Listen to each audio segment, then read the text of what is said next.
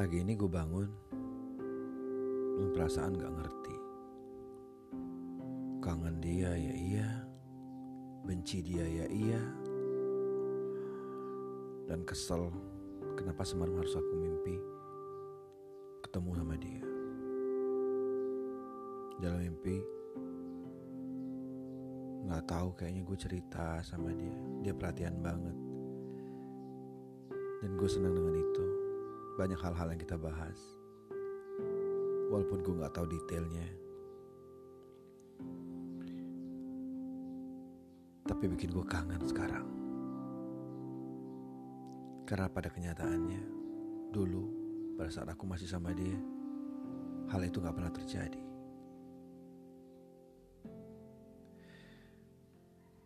Setan banget kan? Jadi kangen kan?